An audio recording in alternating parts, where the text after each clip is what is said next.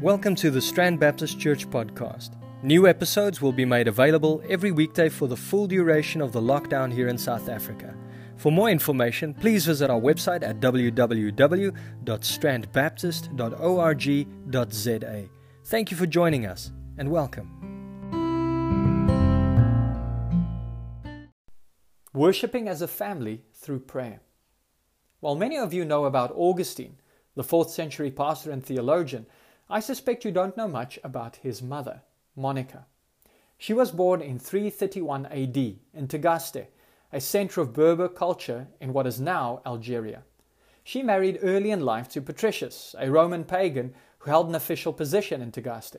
Patricius was known to have a violent temper and loose morals.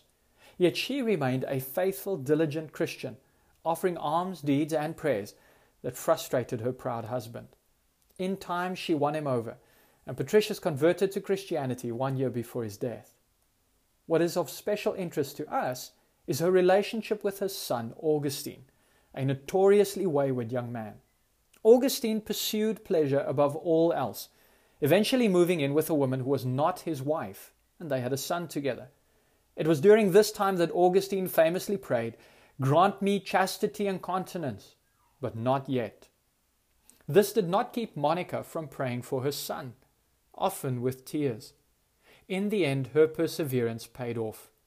After 17 years of resistance, Augustine trusted in Christ for his salvation. When she passed away at the age of 56, Augustine wrote of weeping for his mother, now gone from my sight, who for years had wept over me, that I might live in God's sight. God answered his long suffering mother's prayers and in doing so, blessed the church with one of the most influential writers of early Christendom. Prayer is the very life breath of the Christian home, and the prayers of parents have a far greater impact than we often realize. A friend of mine shared how he had grown up with his grandparents, often overhearing his grandfather's prayers for him. With great earnestness and often with tears, he prayed that the Lord would save his wayward grandson. The Lord answered, answered those prayers, and today my friend is a pastor. My own life was influenced in no small measure by the prayers of my parents. I often overheard my father crying out to the Lord early in the morning. My parents prayed together each evening and often prayed with us as a family. Those were my first lessons in what it meant to walk with God, what talking to God looked like. I find it instructive that public prayer played such a big role in the corporate gatherings of Israel in the Old Testament and the church in the New. For example, in Nehemiah chapter 8, we are told that Israel gathered at the water gate to hear the word of God. Verse 2 of that chapter tells us that men and women and all who could understand what they heard were gathered together. The implication is that children were there as well. They heard the word being read and explained, and they heard the people pray. In Nehemiah chapter 9, we hear Israel's prayer of repentance, and the children heard it too.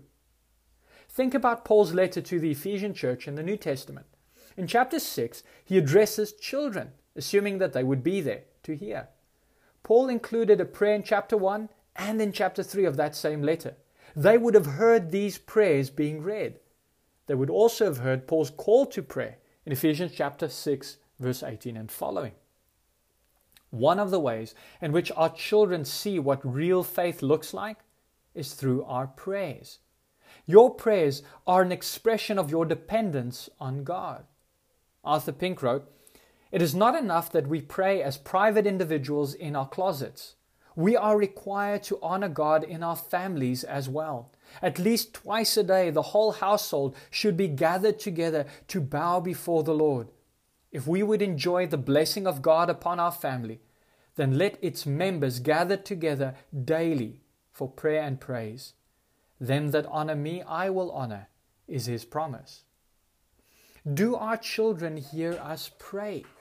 Do they see us expressing our dependence on God through prayer?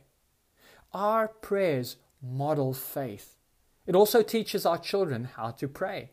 I learned this in an unexpected way recently. My wife asked me to pray with her about something that had happened. When we sat down to pray, she asked me to pray first because she wanted to hear how I prayed about something like this. If it was true for my wife, how much more so for my children? Our children learn how to speak to others by listening to our conversations, and they will learn how to speak to God by listening to our prayers. How can we incorporate prayer naturally into our family life? Here are a few suggestions. Number one, pray in private. Now, that might sound out of sync with what we've just said, but it is important that we don't miss this point. If we don't pray in private, we will be even less inclined to do so in public. Praying with your family will come more easily and naturally if we pray in private. Also, if your kids know that you are a man or woman of private prayer, your public prayers won't come across as hypocritical or insincere. Pray in private. Number two, make prayer a default response.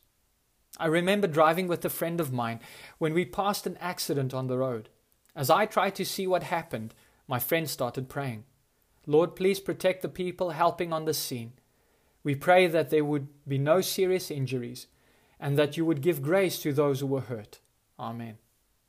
It was his habit, and it's a habit I've tried to imitate. When someone shares a prayer request, or when someone in your home is ill, call the family together and pray. Show your children what dependence on God looks like every day. Make prayer a default response. Third, pray the Lord's Prayer. One of the first passages of Scripture we taught our children was the Lord's Prayer in Matthew chapter 6, verse 9 to 13. This is how Jesus taught his disciples to pray, and it's a great place to start to teach our kids. Pray the Lord's Prayer. Number four, model different kinds of prayer. I suspect that those of us who do pray with our children have some kind of formula, or maybe you have a daily re- list of requests. There is nothing wrong with that. The Lord's Prayer is a model prayer, after all. But our children need to hear what praying through the whole Christian experience sounds like. As an example, I recently asked my kids to pray with me that the Lord would make me more patient.